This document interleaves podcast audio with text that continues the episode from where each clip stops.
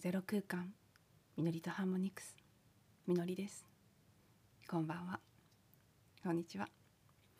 はい、えー、今日はですね昨日の続き。昨日一昨日の続きですかね。一昨日シャドーワークについてお話しして昨日はライトシャドウのワークに該当するかなと思うえー、羨ましいとかね誰かに嫉妬やいいなっていう感じを抱いた時にやってみるといいおすすめの方法ということでお話ししました。そして昨日の音声の最後でお伝えした通りすごく私なりに発見もあったしこれもいいいいなってできる人はどんどんやったらいいと思うんですけどただちょっとしっくりこない部分もあったんです。それについて今日はさらに深めてお話ししていきたいと思います。何かというとまあそのね羨ましいとか嫉妬を感じた時にその相手にまあそのカサンドラさんが紹介してて私が実践してみたものはその相手に直接称賛の言葉を言うと自分にとってま引っかかる部分になっていた事柄を褒めてみるっていうやつだったんですね。それはそれであのやってみていいと思いますそして私もやってみて気づきがありましただけどそれってその外側に向かってやっていくアクション、まあ、もちろん自分の内面と結果的には向き合うんですけど相手とコミュニケーションをする。カサンドラさんがおすすめしてたのは直接その相手に知り合いであれ知り合いでなくてもなんかコメントを残すとかメッセージを送るとかって形で直接褒めてみるということでお話しされてたのでそれも一つだと思うんですけどでもその前にもっともっともっと大事なプロセスとして自分にその人への羨ましいとか比較とかを見せてくれているウニヒピリ自分のインナーチャイルドと話す方が先だと思うんです。あのね私が見たそのワーク紹介されてた感じだと羨ましいとちょっとでも感じたらもうすぐさま相手にコミュニケーションしに行くっていう感じで紹介されていたのでそれは行動や意識を書き換える上では結構有効な部分もあるかもしれないけどでもちょっと副作用副反応があるような気がしたんですね。そしてこの私のモヤモヤを完全に説明してくれるような箇所をたまたま開いたセルフアイデンティティするホポノポノのアロハという本以前もご紹介しましたけれどもこの本の中の違う部分を探してたんです私。違う箇所を探してたのに見つからなくてめくってめくってめくってってしていくうちに急にこの場所が見つかってああそうこれ私が感じてたものはと思ったのでご紹介したいと思います。えっとねあなたの本当の仕事は何ですか？それはただ一つ自分を取り戻すことというタイトルの章。の中の文章です。冒頭にあなたの役割はただ一つ。本当の自分を取り戻すことだよというヒューレン博士の言葉で始まっています。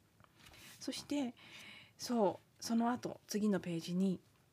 こんな風に書かれていたんです。自分を変えようとする方法はもしかしたら一時的にはあなたを元気にしてくれるかもしれない。でもその後はどうだろう。さらに落ち込んではいないかな？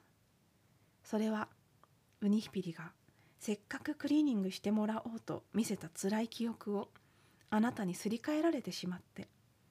無視されたと深く傷ついているからなんだよ。という言葉が書かれていたんですね。でその後少し、えーとまた別の文章を挟んでその後ですね。ネガティブがあなたを支えてきてくれたことだってたくさんあったでしょう。いい時も悪い時もあなたが一番に取り組むべき仕事はクリーニングすることなんだ。というふうに書かれていてうわって 私なんかうわこれだって思ったんです。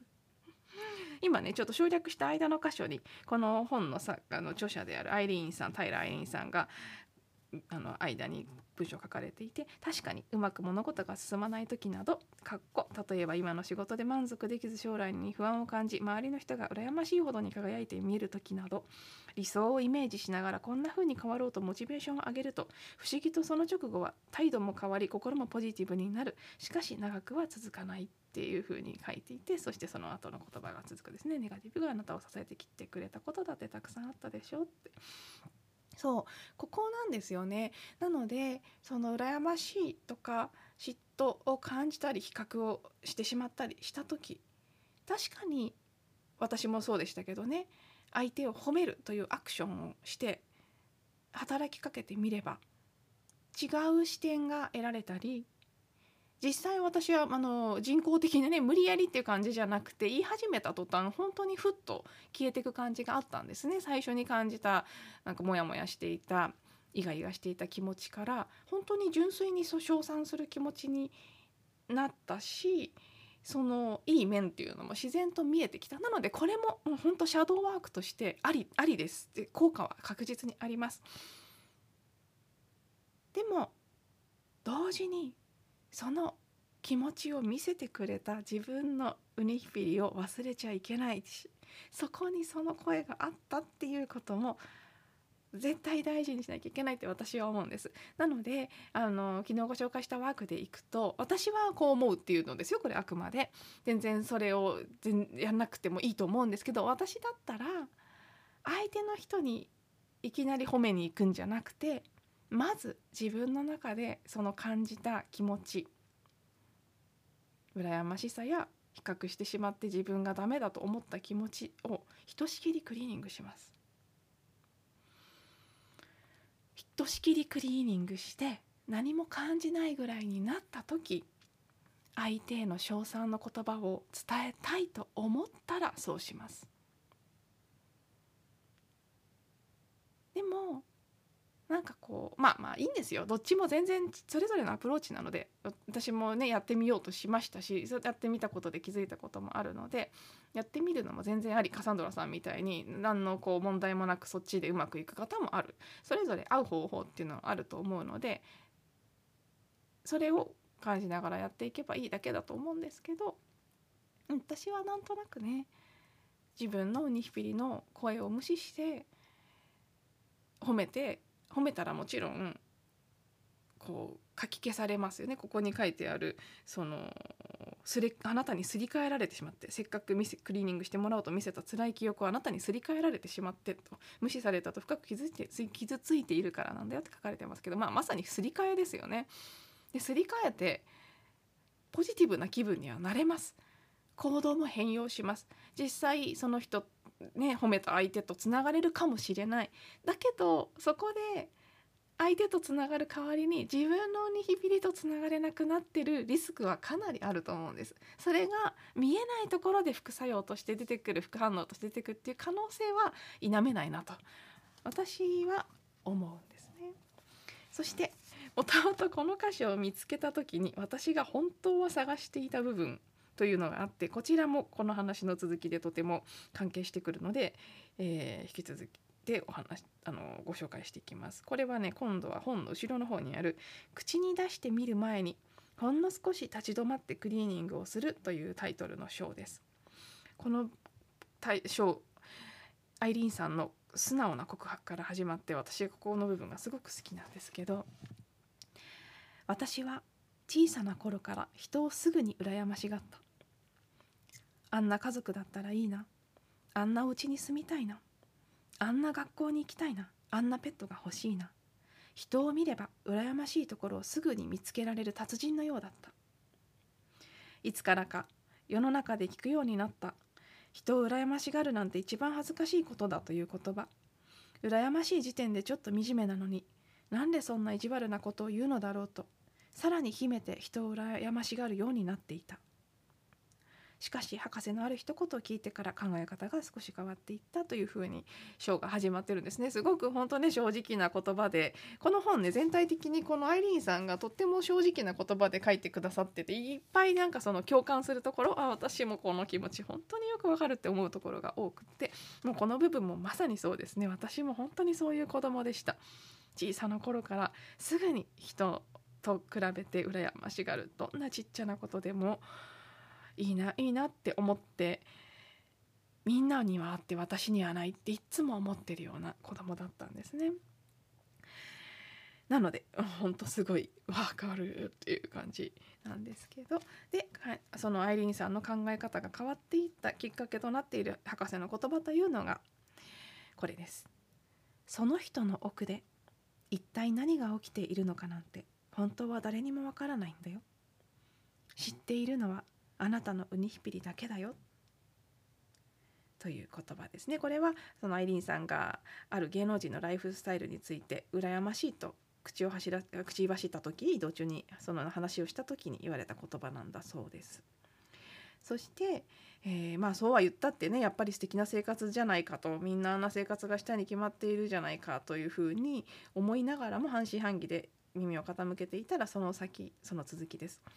例えばあなたのその羨ましいという思いは糸のようにしてその人の意識そしてあなたの意識にくっついてしまうのを知っている？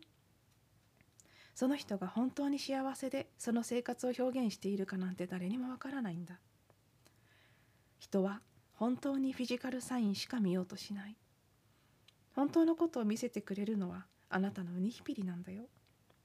そこに人の意識がたくさんまるでうるさいほどに引きつけ合っていつか自由を失ってしまうんだよ。そしてその続きですね。どちらにしたって羨ましさは相手に向けてではなくあなたのウニヒピリが昔から抱えている記憶であってたまたま今ある形を通して見せてくれていること。そこをいつまでも無視していたらあなたこそがいつまでも自分を見失ったままなんだよ。という言葉ですね。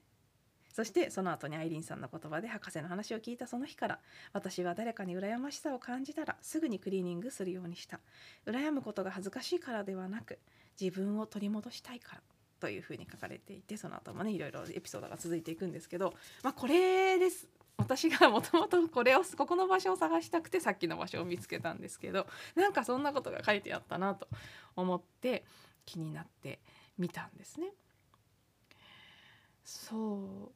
う。まあそうなんです。羨ましいとか嫉妬を感じる。それは今その相手がある形で見せてくれているだけであってもともとは自分の中にある記憶なんですね。理由はもう本当に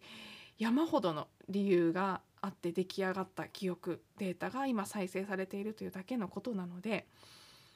カサンデカサンドラさん的アプローチでその時その相手に対して称賛をしていい気持ちになったり何かいい方向に物事が動いていったとしてもそのデータそのものは消去されない可能性がある。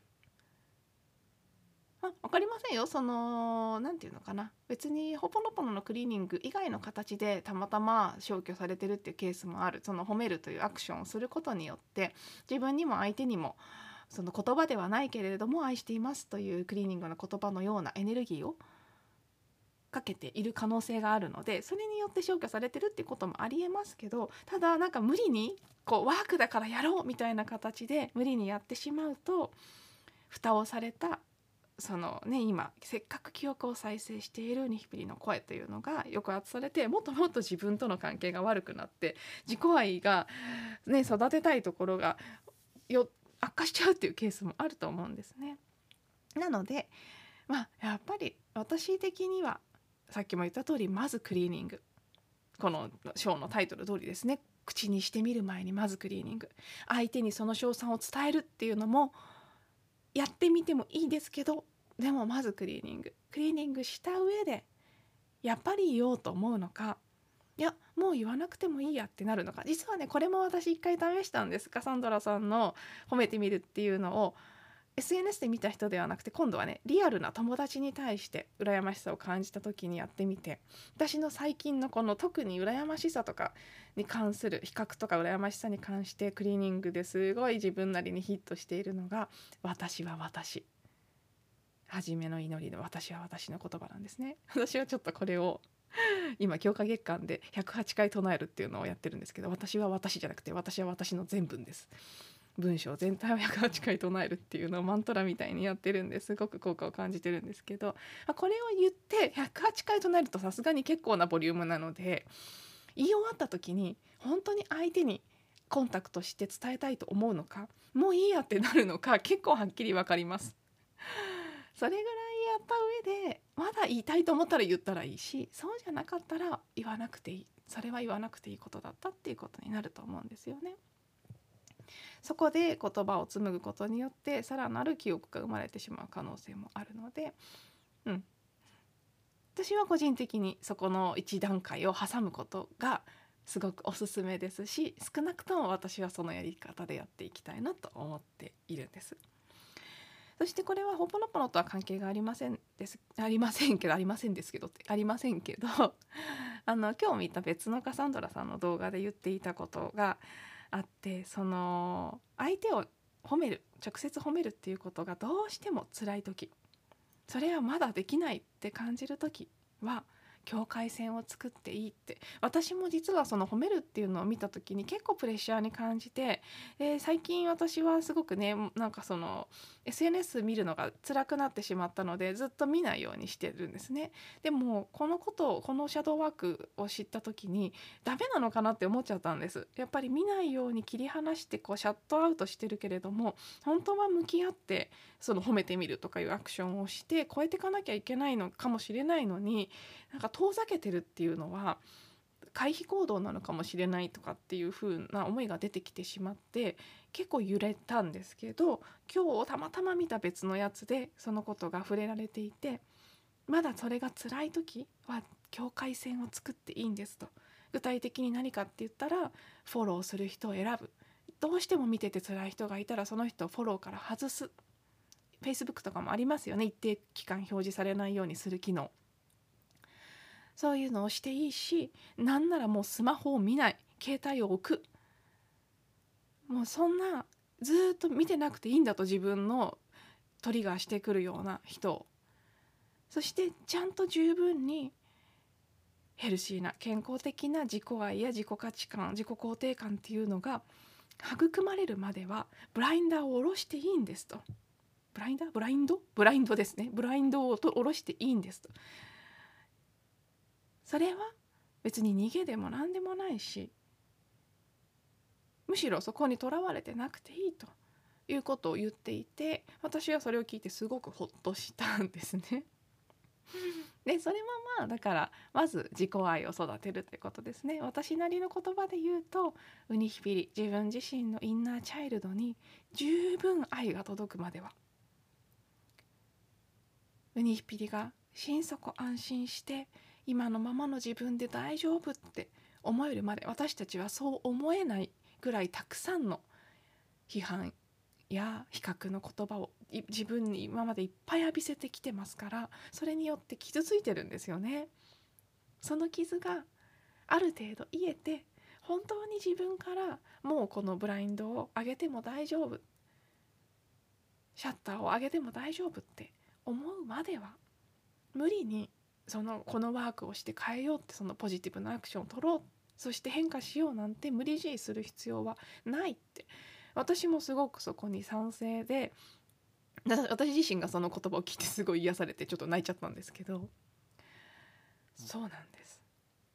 なのでねここもすごく大事な部分かなっていうふうに感じます。よくねあのほぽのぽのの本なんかにも書かれてますけどクリーニングをしなきゃって思った時にあえて辛い状況からこれはクリーニングの機会なんだから逃げちゃいけないんだみたいに陥りがちな人もいる。特に日本人真面目なのでそういう風になる人が多いみたいなんです